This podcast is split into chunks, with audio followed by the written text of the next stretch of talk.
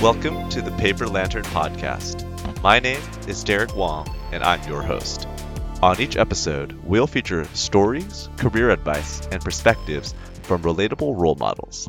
These guests are creators, entrepreneurs, and professionals from across all industries and backgrounds, hailing from all over the world.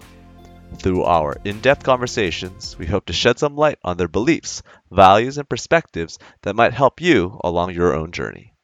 And while these folks might not be best selling authors, world class athletes, or famous CEOs, at least not yet, these are outstanding individuals who are crushing it in their careers or are doing big things in their community.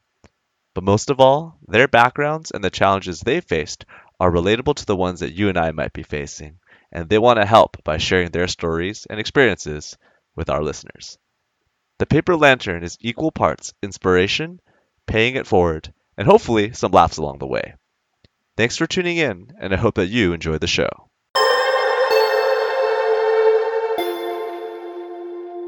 I'm here with Brian Kim, our first guest on this very first episode of this brand new podcast. Brian is one of my really good friends that I met out in LA about two to three years ago. Uh, he's a gentleman that works in the finance industry, but has a really cool story that takes him from all sorts of different cities in the United States, whether it's Chicago, Michigan, uh, Los Angeles, and now in Washington, D.C but he also has an entrepreneurial bent as well. So, Brian, do you want to introduce yourself and share a little bit about your journey? Hey, Derek. Thanks for having me on. Um, yeah, happy to. Um, so, I, I, guess I'll just kind of start from the beginning and you can kind of tell me when to stop. sure, sounds fair. Um, yeah, so I, I, grew up in um, Grand Rapids, Michigan, uh, Midwest guy. Um, my parents came over in the 70s, I believe. Uh, my dad's a pastor. Uh, my mom kind of worked odd jobs here and there. Um, pretty rough beginnings for us, but um, by the time I was in high school, I think uh, things were kind of normal and we were in a better neighborhood. Um, growing up, I was, you know, kind of the typical Asian kid. I liked cartoons. I liked uh, playing a lot of different sports. I liked playing music. Um, think in high school I was, you know, I was, I was definitely a good student. You know, I was part of uh, the student government there. I was part of the orchestra, things like that. Um, and then I, I, went to the University of Michigan for undergrad. Um, studied business there, which kind of um, led me to the finance career path that I'm on now. Um, and then after that, my first city that I went to was Chicago. Uh, did a couple years there before going to LA, where I met you, Derek. Um, best two years of my life. good times, good times. Yeah, and then um, I went to business school at Chicago Booth for for two years. Uh, now I'm in uh, Washington D.C. Yeah, and I know you've shared with me before, you know, separate conversations that you work now in private equity. Uh, could you explain a little bit for our listeners? You know, what is private equity, and you know, what do you do for your day job? Yeah, so um, so I, am part of the investment team at um, at a private equity firm here in DC, and so PE is is basically, and this is going to sound really dumb, but it's at, at its core just private investing versus you know public investing, which could be like buying stocks and things like that in public companies. So our goal in private equity is basically, you know, find companies to invest in and help them become a better company, help them grow, and then sell it to a different buyer. And so we would make a profit on our on our investment. That that's kind of what it is in a nutshell. Yeah, yeah. And I know that you started in banking, which is known as one of the most rigorous and toughest industries to one break into, and to be in it as well. Uh, was it a lot better now working in private equity compared to your banking days? You want to talk a little bit about that too? Yeah, it's it's, it's so it's it's hard to compare because um, I think the role that I did in banking as an analyst straight out of college, uh, you know, it, it's hard to compare to my role now. Um, but but in general, yes. I mean, I think it's no secret that banking is an extremely um, difficult, unpredictable lifestyle. Um, lots of long hours, lots of pressure. Um, you know, very competitive to get into, but but I think I honestly think that that trend is starting to change based on um, what I saw recruiting wise in business school, but also just talking to friends. Um, banking is not as popular as it once was. Mm, yeah, I know a lot of the uh, typical at Wall Street roles are now moving over to Silicon Valley. Maybe That's it's the right. food, it's the, the stock options, and Go all the work. perks. Yeah, exactly. Yeah, yeah. Come over to the West Coast. Awesome. But yeah, thanks for sharing a little bit about that. And every time we do this podcast, I love to have a little bit of a lightning round, some fun questions to get to know you a little bit better. So we'll jump into that with a few, you know, quicker questions. But uh, what is your what was your first job? Was it in high school? Was it in college? What was your first job, and what did you do? my first job was in high school. Uh, it was my senior summer.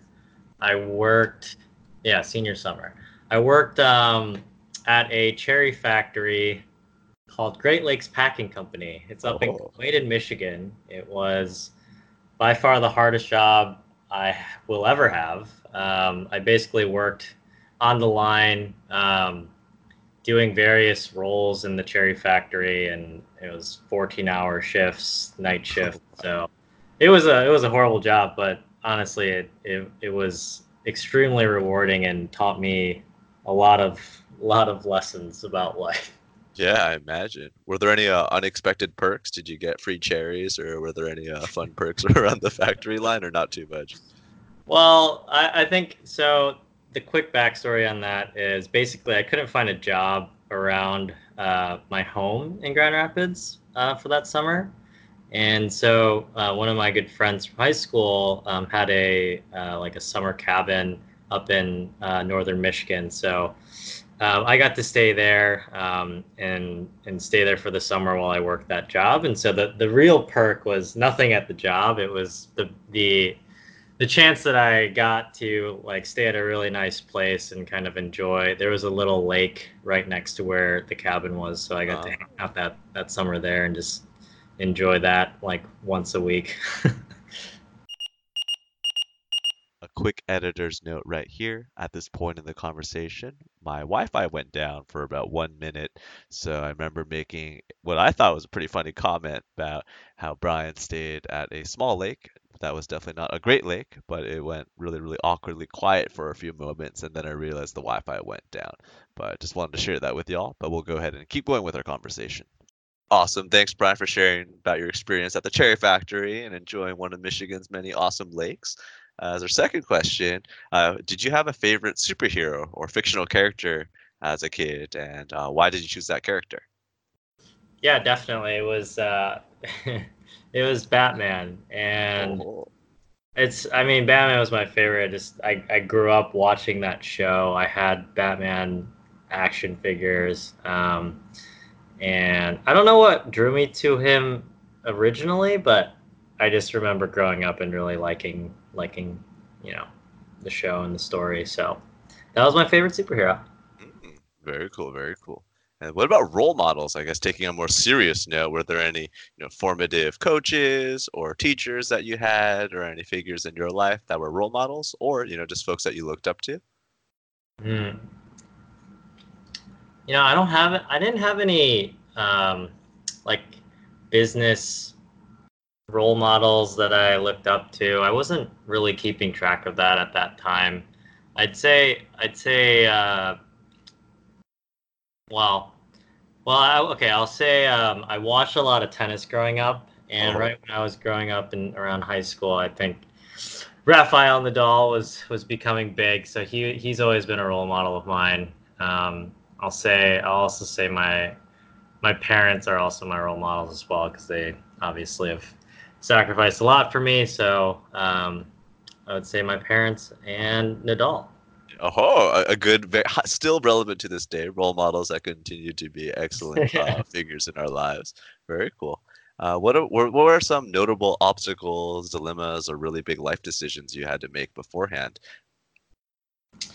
Yeah, I think a big, when I look back, I think a big um, pivot, I think. So when I started at uh, the University of Michigan, um, their liberal arts program, I was very much on the road towards uh, going down the, the medicine route. Um, and the funny thing about business school at Michigan is that it starts your sophomore year after you apply. So I think there was enough hesitancy with that with the medicine path for me that I didn't um, end up you know, going going down that road, and I wanted to just see what else was out there. So, uh, ended up applying to the business school, and then ultimately, after you know a lot of conversations with with people at the time and on both sides, um, I ended up pursuing the uh, business path, which I think, looking back, was definitely the right right right path for me anyway. Yeah, yeah. And what did your parents or family think? Because I remember your brother was pursuing the medical path as well. Were they supportive of, hey, you know, in order to do this, you have to love it, or is it, oh, you're giving up early? What was that sort of uh, decision like? So yeah, it, it was funny how that worked. My so I spoke to my brother quite a bit about this topic, and um, you know the point he basically made was, you know, it's a path that if you're not passionate about, it will you'll absolutely be unhappy, which is something that I think a lot of people who pursue medicine don't unfortunately don't know if they'll end up being passionate about it. But um, I knew at the time that I was probably pursuing it for the wrong reasons if I did. Um, and so I think business gave me a lot more optionality in terms of what I potentially could want to pursue or what I thought I would want in a career uh, down the line. Very cool. Very cool. And our last, you know, lightning round question is: What do you do to recharge or to have fun? What do you do, you know, when it's off work to, you know, get your mind off of, you know, the day to day, the grind? What do you like to do? Yeah, I, this I think this has changed changed over time. Um, was like in LA, I think there's so much to do. Like I loved going hiking, um, loved playing tennis, um, I love watching movies. Um, now I, I I think I enjoy. Uh, well, I recently started doing crosswords. I don't know if you knew that, Derek. Crosswords. wow. Yeah. Very cool. Oh. Yeah, New York Times crosswords. It's a lot of fun. Um, I, I honestly just enjoy uh, reading. Um, I read a lot more since I've been in DC, and that's always been something that I've wanted to do more of before, but just you know either lazy or just couldn't find the time to. But I read for pleasure here. Um, and yeah, I think just spending time with friends, um, whatever we're doing, whether it's getting food or, or going to an event. Um, that's that's kind of my how I recharge. Yeah, yeah. And I, I still remember one of the things that also brought us together when we were in LA is despite all the crazy work that we were doing, we would still make time to occasionally, you know, get angry at 13 year olds while playing League of Legends or, you know, go to Koreatown and, you know, right. you know, be inspired by the, the local restaurants and uh, local talent there. But good times, good times. I, I recently retold the, uh, the Charlie story Oh, Charlie, yes, yes, Charlie, the little little Maltese puppy that we borrowed, borrowed. Uh, we were puppy sitters, I would say, for a day. Yeah, it did not did not work to our full advantage, uh, meeting new new people, but it was quite fun, quite fun. Yeah. awesome, awesome. Well, uh, with the rest of this time, I'd love to you know, spend a little more time to go deeper into some of the topics, to you know ask some more questions about your professional career and some of the changes that you've made throughout your life. Uh, we can start first with your career in finance, going from the different internships you had to you know choosing banking as a profession, and then the different lateral moves, going back to school. Uh, would love if you could share more about your career journey and the big lessons that you've had through those. Yeah, happy to. Um, I'm happy to start um, at the beginning if you want, or if you have specific specific questions, I'm happy to do that as well. Yeah, why don't we start with like the the time frame between your, your last year of college or when you're you know, nailing down the last internship or that full-time job? Right around then i think when you're making those decisions that actually stick the decisions that you know should you know put you down a certain path and a lot of thought goes into that. So kind of how did you get to choosing your full-time and those last internships? Yeah so oh man.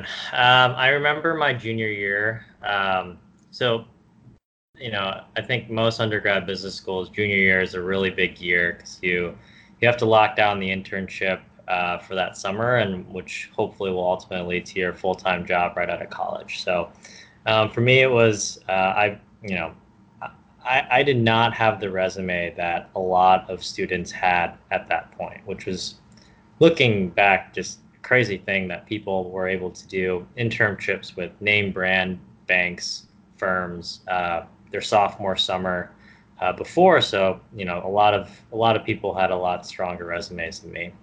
Um, you know, I basically I, I basically had you know the Cherry Factory experience, which I which I talked about earlier, as the the main thing on my resume. Um, but but what so and, I didn't know if I wanted to go down the consulting route, the banking route, accounting, corporate finance. So I, I pursued everything. Um, and I think I was drawn more towards banking uh, versus anything else because it was, you know, pretty quantitative, um, pretty, you know, uh, it, it, was it was a top, it was an area you could prepare for because um, the material was all out there, um, and so you just kind of had to, you know, do your best with getting your name, networking, but the um, the technical side, I think I was pretty okay with. So.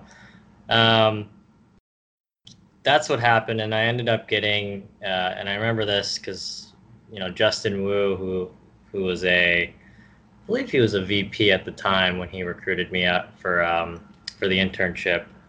Uh, he, one, I, I was able to get an inter- interview with Citi uh, in Chicago, which is where I ended up full time. But um, Justin called me before my final round interview there and just kind of gave me advice on you know what to look out for, how to prepare, you know, be calm. And this was a guy that uh, you know didn't know me. I had no connection to. He just, I think, he just wanted to help someone that he, you know, saw a little bit of himself in. And so, um, if it wasn't for that, I think um, I wouldn't have been on kind of the banking path because Citi was probably one of the last interviews that I had.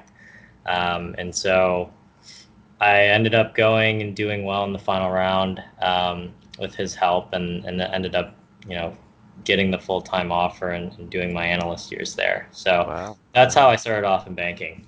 Wow. And I'm sure there's a lot of you know, a lot of folks, uh, university students, folks interested in business that have you know been really interested in breaking into banking, but they know it's a really really tough industry to break into.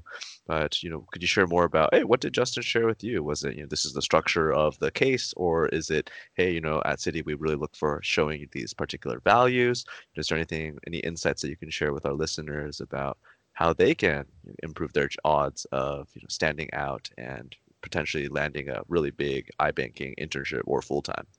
Yeah, you know, I think I think what I remember is is basically just it, it was less of what he said, but more the fact that he was taking the time. So I, you know, he he told me to you know be myself. Like I, I knew my technicals, um, I knew my story. Um, he helped me rejigger some of the reasons why you know I would my story of why I want to go into banking, things like that. Some little tweaks, but but overall, it was more of the the fact that he was um, taking the time to do this. Where that's why I, I got more confidence. I think on interview day. Um, yeah. It was just someone was someone saw something in me and, and decided to take you know time out of his busy schedule to to mentor me, and I thought that was um, I don't know that gave me a lot of confidence. Yeah, yeah, and it's amazing. I imagine at that level of you know competitive rigor, where at, at banks, you know, they have so many super sharp folks that are making it past you know the first round phone screens, the on-campus interviews, potentially a second round, and everybody more or less can do the job. You know, they're all sharp. All these kids are all hardworking. Uh, totally. You know, yeah. lining up out the door to work 100 hour weeks. So it's a matter of i think like that confidence that you know that emotional factor and how you feel about yourself i think really really comes into play at that highest level. And it's fascinating that you know somebody who really saw that same spark or you know that same humble background or maybe a cultural tie that someone vouched for you. And i think that's incredibly important both you know as an intern aspiring you know, business person and even now to our full time huh yeah, I mean it, it's so true. There's so so many people, especially out of undergrad, are qualified to do the. They're smart enough to do the job. It's mm-hmm. the job. The analyst role in investment banking is, you know, I think the joke in the industry is we're all just a bunch of monkeys because you you know you just sit in front of a computer and crank out a lot of PowerPoint pages and a lot of models, which it just takes a little bit of time to learn. Um, so That's kind of yeah. I mean, that's that's how I started. I did two years at Citi uh, in Chicago. Um, I worked a lot of hours, but I was one of the lucky ones to work with some really good people in my group uh, who kind of took me under their wing. And um, I mean, I worked hard, but I I was really happy to work hard for people that I really respected. Yeah, people make such a huge difference. But I I know as someone that has friends that have followed that same path, I know two years in banking is usually that cutoff point. I, I imagine it's partially that's the length of the program, as well as there might not be an immediate oh after two years of banking, here's the next job. What do you do after two years, and how did you make that next decision? Yeah, it's kind of crazy how the industry works, but basically there is a you know a year into the job, there's a recruiting effort that happens on what is called the buy side. So private equity firms or hedge funds um, will go and try to poach analysts or interview analysts for the associate role um, at their firms, which are usually it's basically the analyst role at a at a private equity firm. Mm. And so the path that most people, I don't know if it's most people anymore, but a lot of people go down um, is doing two years of investment banking and then two years of some buy side role before heading to uh, business school. Um, I think that was kind of the common path, which I think is becoming less and less of what people do nowadays. But um, that was the path that it was just kind of laid out in front of me. People would talk about it. Um, and then, you know, for me, I think when I was an analyst and my view of what I wanted to do, uh, I, I just knew that um, you know, recruiting for the buy side was something that I would try, not really knowing what what the job was like, why I was doing it. It was just something that everyone did, honestly, um, and looked into and started recruiting for. And so I definitely followed the herd, uh, you know, on this one. Yeah, and that brought you to Los Angeles, right? To the spot in downtown LA. Yeah, that's right. That's what brought me to LA. I had never visited before. Um, I only went for my interview and then, you know, decided to take the leap. Yeah. And what was that experience like moving from the Midwest, moving to the West Coast, somewhere that for the most part you've only been one time? Was that a big you know, adjustment for you, or is it hey, you know, you had some friends from the Midwest? How did you make that adjustment? And you know, what did you like or dislike about moving to another part of the U.S.?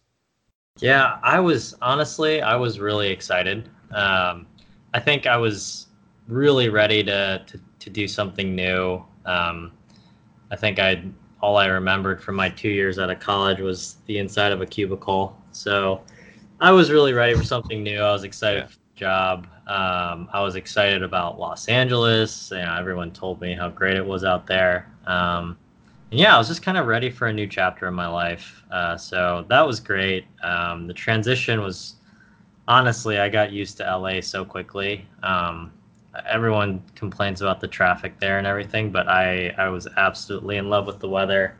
Um, I one of my one of my roommates, my first roommate uh, in LA, who I met kind of coincidentally um, through a mutual connection. We just decided to room together. Someone who I'd never met before. Um, and we, I mean, we, we became good friends. Um, and so there was nothing really that I struggled with making that transition to LA, to be honest. Yeah, when I look back to LA, I think it was a similar time of life where hey, you have a good roommate, you have good friends, you hang out a lot, you go out a lot, you meet a lot of new people, whether it's through different clubs, whether it's a little bit of dating on the side. I remember LA as a very, very fun, warm, uh, but playful sort of uh, few years there. And I still remember we went to Disneyland for the first time, and that was taking you to the Disneyland for the very, very first time. That was quite eye opening, huh? Yeah, it was. I mean, it was amazing. Obviously, LA experience was a lot better when I met you. You know, we started hanging out. I forget what was that. That was like in the first year. I think I was there. Yeah, um, yeah. yeah. One of our friends had a big like hot pot. That's right. That's dinner. right. Yeah, yeah. Our friend Ben and May, they had a big dinner, and you know, sure enough, we were the ones that stayed the longest, and we're like, oh, who's this person? And we started talking, and I think it was actually mentioning League of Legends, and you know, we're like, oh, this guy's actually a cool guy too. We're not just you know marketing banker dudes. So, right. Yeah. Yeah, yeah. Very cool. Very cool. And then one thing, you know, kind of still talking with like a career lens is for yourself, you know, working in finance, you know, these tough, you know, relatively, you know, intellectually rigorous and very prestigious roles. Are there any sort of like challenges or, you know, questions you've asked from a cultural identity perspective, any stereotypes you faced along the road? I know, you know, Asian, Asian, uh, Asians are hired at a really, really high rate, both in you know, technology roles as well as finance and you know these large companies. But what was your experience? Yeah, I I mean I definitely saw that like at the analyst role at big banks, you'd see a lot of a lot of Asians. Um, I would say the same same my associate role uh, in private equity. I've seen that too, but for sure, I think one thing that I noticed, uh, which I don't think is a secret at all, but you know the the the higher ranks of this industry, um, you just don't see a lot of you know Asian people, um, which I don't know how it how it's affected me, um, but it's something that I've definitely noticed, and you know I've talked to friends about you know why why that is. Like where where do all the the people where do where do we all go after we do our, yeah our stint in the kind of lower ranks? Um, but yeah, it's something that I think you know is definitely changing, um, and I think you'll the trend will only increase with time. Um, I think there always articles coming out about about this, and you know, I, oh, I you know, I think I read a recently a, a New York op-ed on you know affirmative action and how you know Asians and uh, you know, have a higher bar in terms of getting into certain colleges, things like that. But oh yeah, I think that just means that we're you know I say we, but you know, Asians just culturally, I think, value education a lot, uh, and so I think if we keep doing that and we keep trying to climb up the ranks, I think eventually you'll see more of this, more of the diversity at the higher ranks. Yeah, yeah, totally fair, and that's something I experienced as well as a Asian male in the marketing world. It wasn't until you know, moving back to Silicon Valley for the first time I felt like a minority to a certain extent. I think all along the way in the different cities that I've lived, I've always been surrounded by, you know, let's different people of color, a lot of different Asian uh, ethnicities, but it's very often these large, large corporations. It's like, oh wow, you know, anytime you're in a big conference room, people would ask, hey, are you the engineer? Or hey, are you um, the data analyst? And it's like, no, no, I'm in marketing. Yeah. And even within the larger like marketing group, it's like, oh whoa, like one, it's marketing tends to be much more heavily uh, uh, female uh, represented than you know, uh, I would say you know STEM fields. So that's a Right. It's a, it's a, really interesting perspective. It's not that oh wow, you know, I'm oppressed, or that there are uh, you know, what do we call the microaggressions, but it's more of oh you, you it's not necessarily holding my career back, but there are little things that you notice, and I think it's about recognizing like the the facts, but without extrapolating that oh it's that's the reason why I didn't get the promotion, or that's the reason why this thing happened. I think those are two very different things, and I think it's important to be careful about over over analyzing or saying that oh these issues are all caused because there's not enough Asian people at leadership. I think that's a are two very different trains of thought, and I think I, I think that's something for us to think about too. Is where do where do people in like in our fields that are at good companies, where do we go next? It's usually to somewhere smaller. We choose to uh, it's almost like it's it's not so much because of the oppression or because of these like being underrepresented that you leave. It's more of oh something else catches your eye. So yeah, I don't I wouldn't say that there's distinct you know, oppression at a macro level. So lots of I, yeah yeah yeah yeah I, I I agree completely with that. You can't you just can't get we can't get to the point where we're blaming mm-hmm. that as the factor of you know why something's not happening. I think it's something you just recognize, but we just continue down our path.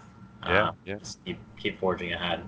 Yeah, certainly so. And I think the idea of you know how do you increase leadership skills? I think it's twofold of that representation and the idea of you know why are Asian folks not at higher levels of leadership? And to be fair, sometimes it is we don't like to get involved with politics or I personally am not as inclined to deal with, you know, you can call politics, you can call it, you know, corporate friction. You know, when dealing with disagreements. Instead, I think a lot of folks choose to solve different problems. Right? We do career pivots, or you choose to move to a smaller company where, hey, you, in order to make a product work, you have to get along with one another. So I think it's it's not so much as it can be a systematic thing, but I think it's also a matter of like at the margin, people choose to fight different things. So I think that's definitely a topic that we'll love to cover more in future episodes of this podcast with different guests that may have have very different experiences that we have. I think we've managed to stay above it, and uh, it's not so much as oh a matter of luck, but I think we've you know, managed to approach it and manage it in the right way. Yeah, I mean, ho- hopefully you can get uh you can get Simu Liu on your podcast one day. yeah, yeah, that'd be super cool. And I think sometimes that's what it takes is having you know more influential people be able to draw to kind of like share a stance and have more and more people. Yeah, resonate I, mean, around. I know I know he's talked about this this topic before, so Yeah, yeah, I think that was part of the reason why he it was such a big deal when or there was a lot of coverage of him um, getting that role in mhm, Hollywood and um, yeah, I don't know. We'll Yeah, see how it goes. awesome. But another topic that I would love for you to kind of dive deeper into is your ramen entrepreneurship, ramen entrepreneurship story. I think this is one of the coolest, you know, chapters of your life that I was, you know, a spectator for, being alongside for the journey and just being amazed at how a simple idea turned into an incredible venture. But do you want to share with our our listeners the full story from your perspective? Yeah, absolutely. Um, yeah, as you said, this was this is one of the things that uh, looking back, I can't believe happened, but I'm so glad that it happened. Um, so basically, you know, it all starts with uh, a certain ramen restaurant, which I won't name, uh, in LA, um, and it was my absolute favorite place to go. Um, it, it was just the best thing I've ever had, and uh, so when my my really good friend, um, who's who's a, who lives in New York, his name is Mir. Um, when he visited me uh, in LA, um, I took him there, and so it's you know the place we went to basically at a ramen bar, and he was the chef was was was in front of us, and um, you know he was he was a really friendly person, you know, making sure that we were having a good experience, all the food was good, and and so kind of jokingly, or at least to me, it was kind of jokingly, but but Mir uh, asked. Uh, his, the chef's name is Tomo. Um, you know, kind of, you know, you, you should open up your own restaurant in New York because you know Mir knows the New York ramen scene, and there was kind of nothing like it at the time. Uh, and so, you know, to our surprise, Tomo was, you know, happy. He he said it was his dream to open a ramen restaurant. Um, he would love to talk more about it, and he gave us his uh, email address. so we were like, okay, uh, let's see where this goes. So we sent him an email, no response. Sent him another email, no response. You know, and this went on for probably six months, and then six months later, he he responded uh, and said he would love to grab coffee. Um, and so, you know, Mir and I, I think Mir and I were were itching to do something ourselves um, after being just, you know, demolished by the finance industry. Uh, we just had an itch to do something entrepreneurial. So this just kind of happened, and we wanted to see how far we could take it. So um, we we we made this this little book that you would typically make uh, in you know in either private equity or banking, where you take to a client and kind of have a book of why they should partner with you, etc. So we we actually did that. Um, we bound it was a bound book. It had you know our biography of, of the New York ramen scene and like why he should partner with us. And obviously you know this is taking into account we we've only been in the working world for like three years. So uh, we we mustered up everything that we could. Um, and, we, and we and he took the meeting. We we flipped through the book with him I, I think he was impressed with us i'm not sure but he was definitely intrigued um, at the opportunity um, but you know one of the one of the things that he was really unsure about was just like the immigration he, he's a japanese citizen so he's like, how is this possible? Like, I'm sponsored by my current employer. Like, how, you know, how would this work? Uh, and so we were like, we'll figure that out. Don't worry about it. But if you're interested, let's keep talking. And so that was, that was like four years ago that, yeah. that first happened, which is just crazy. But um, that meeting happened four years ago. And then we would do kind of monthly checkups with him. Um, and he became more and more responsive. Um, I met with him uh, by myself for you know for coffee just to catch up and um, give him updates on what we're we're learning in New York. You know who the big big ramen names are in New York, what spaces are open. Um, Mir started the the real estate search there, uh, and I tried to learn as much as I could about um, his operations in uh, in his current restaurant and just his experience. And slowly over time, he started to trust us more. Um, and so we have one of the craziest things that we did was, you know, we got to a point where he was really interested in working with us. Um, and we were really, you know, we were really excited about the potential of, of, you know, opening a restaurant in New York with him. And so one of the things that was really hard to diligence was just his you know if he was going to do this by himself in an open kitchen like would he be able to do it and we weren't sure about that so we we actually asked him to do a taste test for us where he would we we rented out an airbnb and um, we told him that he has to bring all of his supplies that he would need to make this broth from scratch um, and so we set a date. Mir flew over. Um, we he, he brought all of his stuff, all the ingredients, uh, and he just started cooking in wow, this random Airbnb. Um, I forget what area it was in LA, but he brought his wife and kid. Um, he he just started cooking, and that was the. It took the entire day because the broth takes a really long time to cook. But he was cooking a smaller portion of it, um, and and yeah, the entire day we were. I mean, the like, it, it was cooking for so long that the fire alarm would go off, and Mir or I would have to go fan the fire alarm. Like that's the kind of day it was. It was just absolutely wow. crazy. Um, and then uh, we actually ended up going to dinner with um, his wife and kid, who you know met us for the first time, or we're just kind of. I think I think his wife was really taken aback by how how young we looked. yeah, yeah.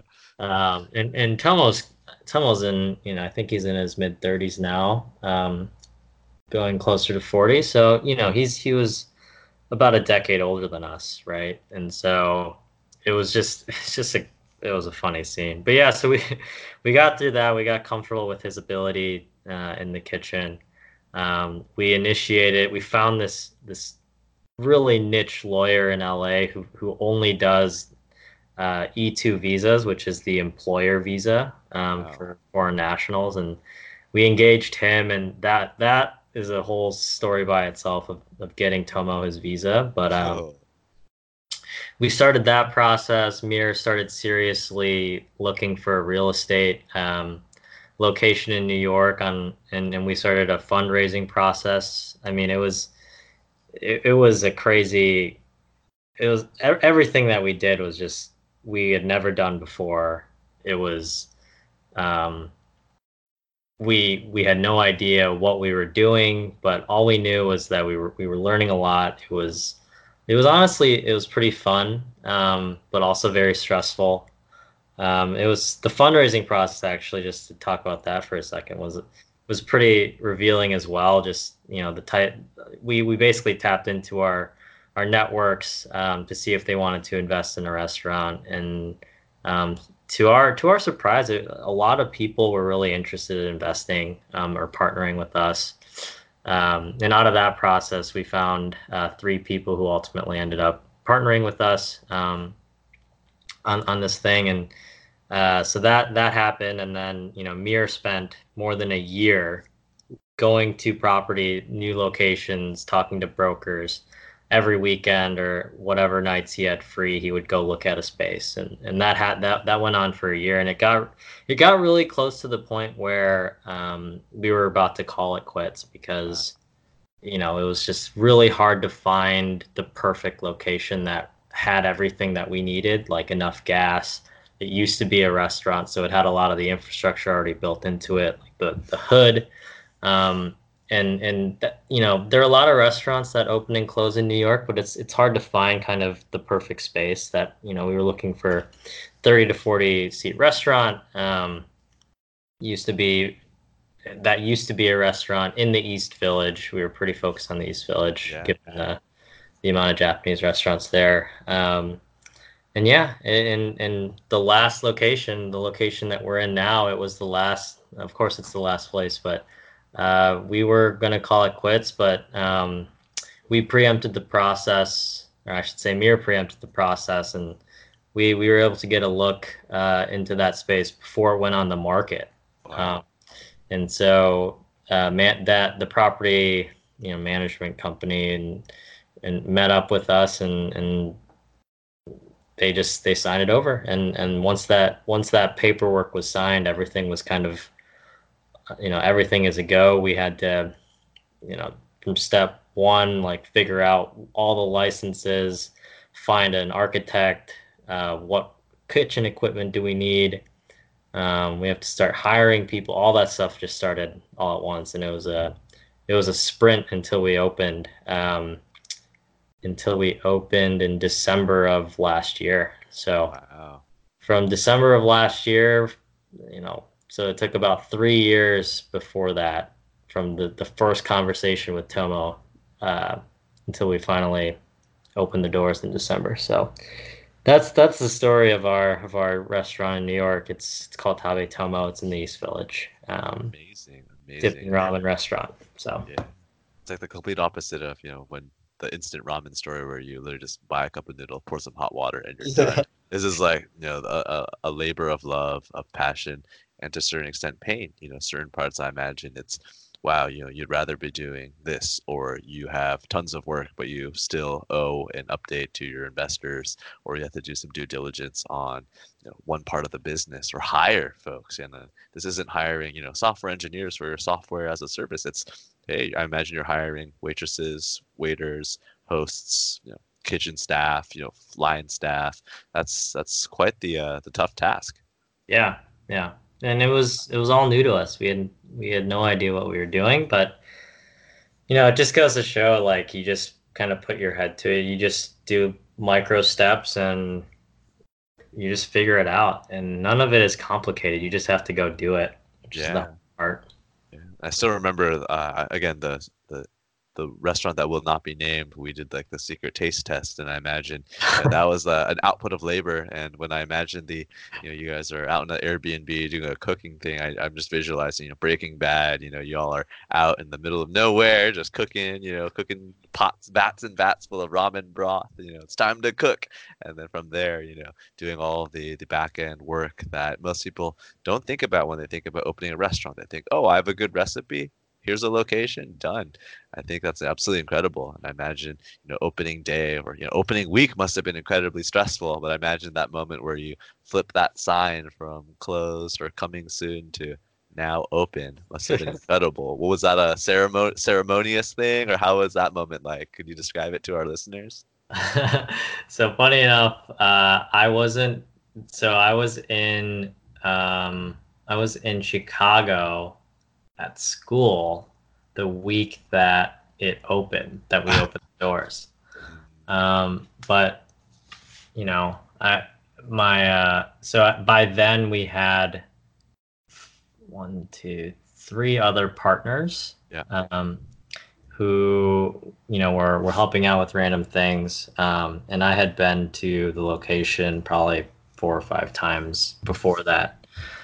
Um, but you know unfortunately i couldn't i couldn't be there when it when we opened the door but i'm sure it was it was cathartic yeah and i remember uh, over the last what was it december break i remember we were catching up uh, just uh, on the phone and I was like, oh, it's kind of late on my end. And I realized that you are you, know, you finished like a day of work and you're working at a restaurant during your your break in between business school, right? Yeah, I think this is your yeah, that's winter right. break. And I was you're like, I'm so tired, but I feel so good, right? Could you share more about like that that that journey going through you know the banking route, going to B school, and then hey, you know you are now a restaurant owner. You're someone that's created you know a piece of you know culinary history to a certain extent. Could you share about kind of the different epiphanies you've had and how they how different they feel these accomplishments? Mm, yeah, I so yeah, that's like that's like I've never really thought about that, but it's it was a it was a different sort of it was a different achievement victory for me in the way that I I guess the value and the happiness that I you know got from it. Um, and so I think before that, you know, getting getting a job in finance at a bank, at a private equity firm, getting into business school, um, those those were all kind of similar in, in you know the, how I felt when those things happened. You know, and this one was this one was more personal. It was more. Um, I, I think it was a little bit more elevated because it's it it felt. I mean, I, I it was something that we we had willed into existence and mm-hmm. i think that was more it was certainly more uh,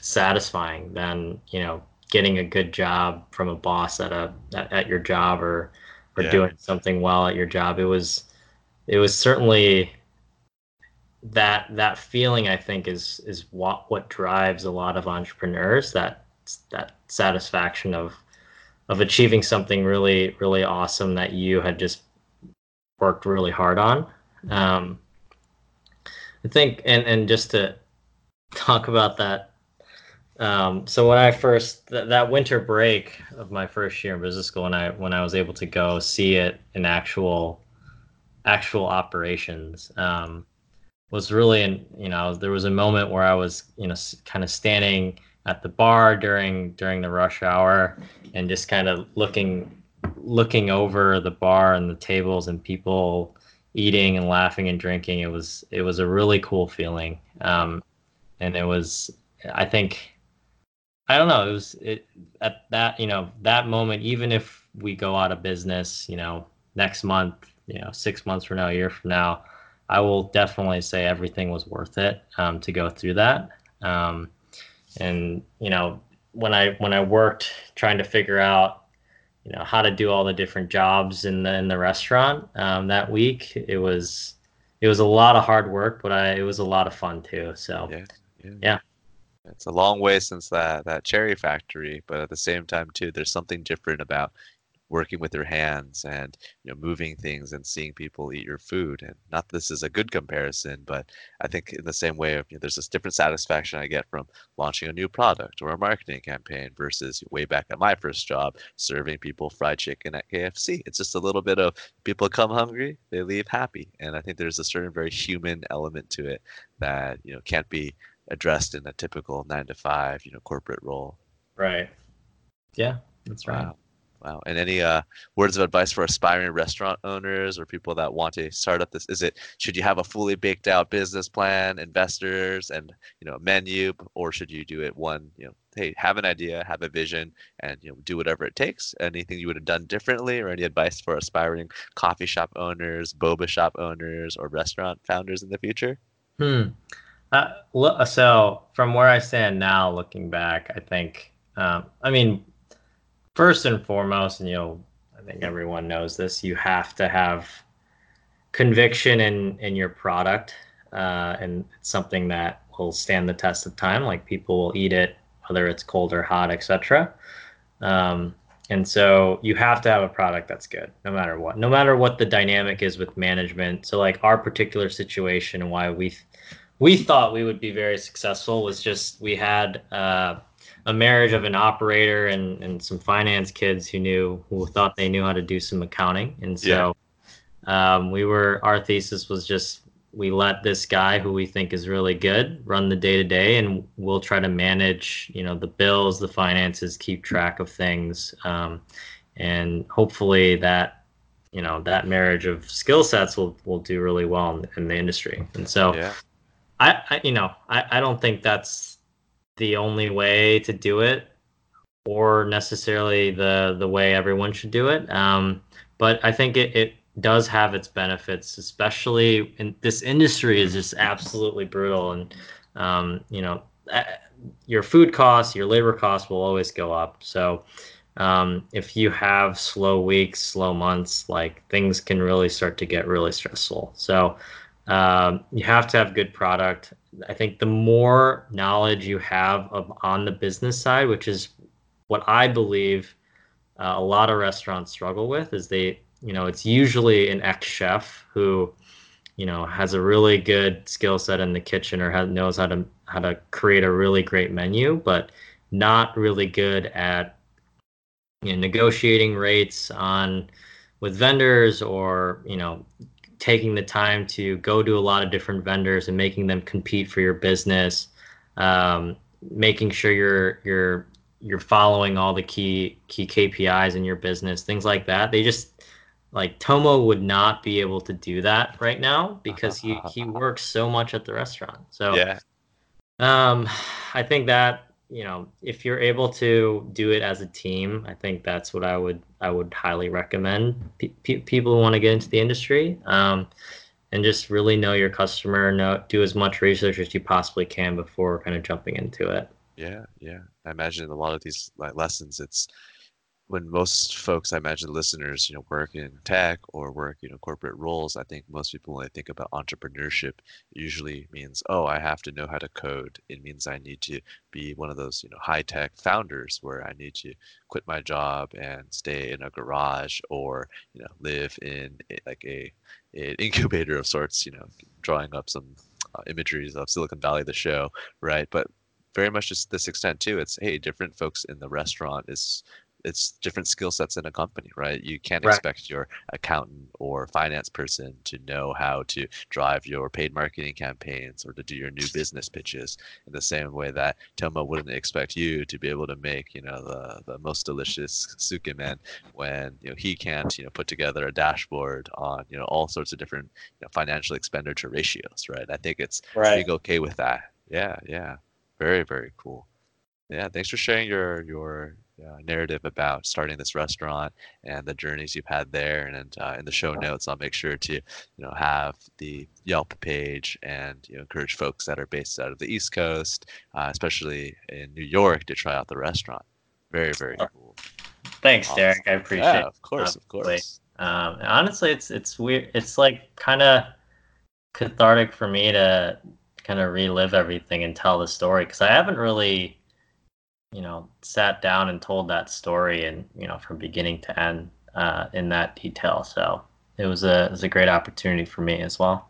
Yeah, and I imagine it's you know just because you open a restaurant doesn't mean it's it's you're done, right? Wash your hands, you know. Uh, it's more of that's the first step along basically yeah. entirely your other job, right? On top The of door opens. That's when the real work begins. So Yeah, yeah, absolutely. You know, as we kind of approach our last phase of our podcast, you know, more of a recap, and I always want to make sure we have an opportunity to for you to, you know, share advice or to, you know, share some more perspectives broadly. But I think that's before we jump into that, it's you know, what's what's next for you? What is your current goals? What are your current challenges? What are, you know, things that not literally keep you up at night, but what what are the things that take up a lot of cognitive load for you?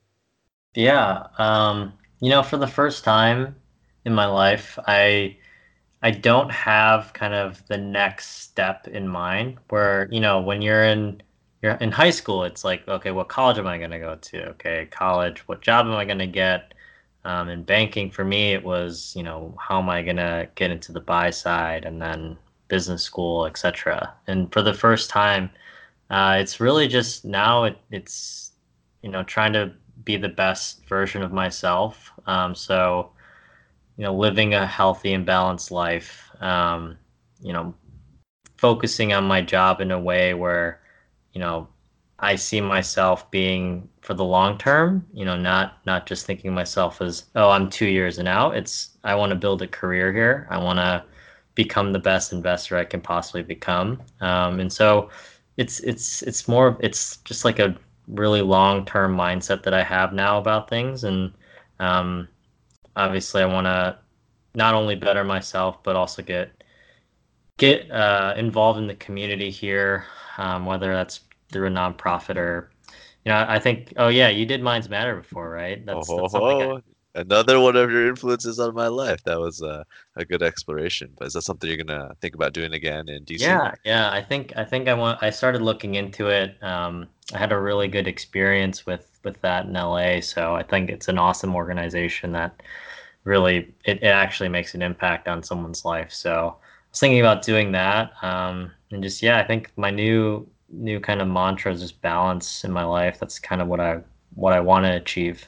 So. Yeah balance in all things. To a certain extent, it's funny where you know I usually regard investment banking as one of the most extreme type of jobs where it's you know on the good side it's extremely high compensation, extremely you know positive esteem for that role, but at the same time it is extremely debilitating on your life and it is a very intensive role and lifestyle. So I'm glad that you're developing this you know longer term what's the sort of like sustainable living balance in all things approach. I think that's really awesome. You know, as a friend who's you know, watched you grow over the last few years, I think that's a really awesome direction for yourself. Thanks. Thank you. Yeah.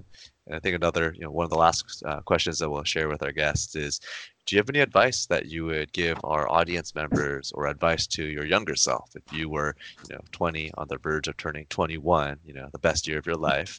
Uh, what sort of advice would you give? I imagine you'd be back in michigan you know thinking about your career trying to think about what is the, the what is life that's figured out? What does that look like? Any advice that you would give?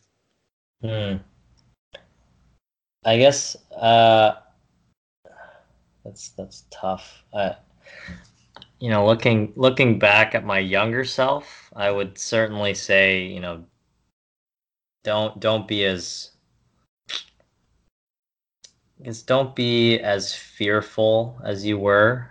Um, I it, it's it's a tough thing to say, you know, be more confident, right? I think wow.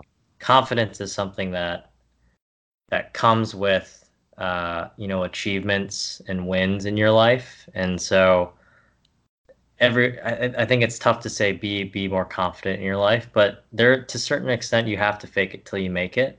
Um, and so work on yourself work, work on being the best version of yourself. And i think the confidence will come eventually. Um, and also this the second part is just uh, i think for me and, and i one of the questions that I've always talked about with friends growing up was just, you know, what is the point of life? And for me, that a lot of the answer to that question is, is just around the people you have in your life. So, um, life is, you know, going, going, going through life with the people that you care about, the people that you want, uh, you want to experience the highs and lows with. I think those are the people you want to keep around. So, go out of go out of your way to uh, keep in touch with those people. Um, you know, ask them how they're doing, share your experiences because I think you kind of, you always underestimate how much other people want to hear about what's going on in your life too. So yeah, yeah. Imagine you know for yourself someone that is now you know experienced hire that is now some someone that's finished business school. I'm sure there'll be a lot of you know aspiring financiers and restaurateurs who will be you know eager to learn from you and hear about your experiences. And to a certain extent, you've become that Justin Wu figure, that person that helped you during your Citi final rounds, right? That hey, you know, you kind of went out of his way just to give you a call or to help out in a certain way. And I, I really feel that some of the things, the stories you've shared and the insights today uh, will be really helpful for folks from all sorts of different backgrounds. So as we wrap up today, just want to thank you for being you know, the number one guinea pig and just a really great friend uh, and a great guest for the first episode of the Paper Lantern. So any, any closing comments for you, Mr. Brian? Oh no, I think I think that's it from me. Thanks for having me on though, man. Yeah. I appreciate it. I had a great time chatting with my friend Brian, and I hope that you enjoyed this conversation as much as I did. If you're interested in learning more about his restaurant, Tabe Tomo, or about Brian's career, I'll be sure to include his LinkedIn profile and a link to their Yelp page in the show notes. We're just getting started with the podcast and could use your input to help us get better. If you have a friend or a colleague who you think might enjoy this episode, please share the podcast with them or tell them to visit our website, thepaperlantern.blog. If you have any feedback for us or have suggestions on who you'd like to see as a guest on the podcast for future episodes, please do send us a quick note on the paperlantern.blog website. There's a contact page where you can get in touch. Thanks again for taking your time to listen to this week's episode, and I hope you have a wonderful week. Cheers.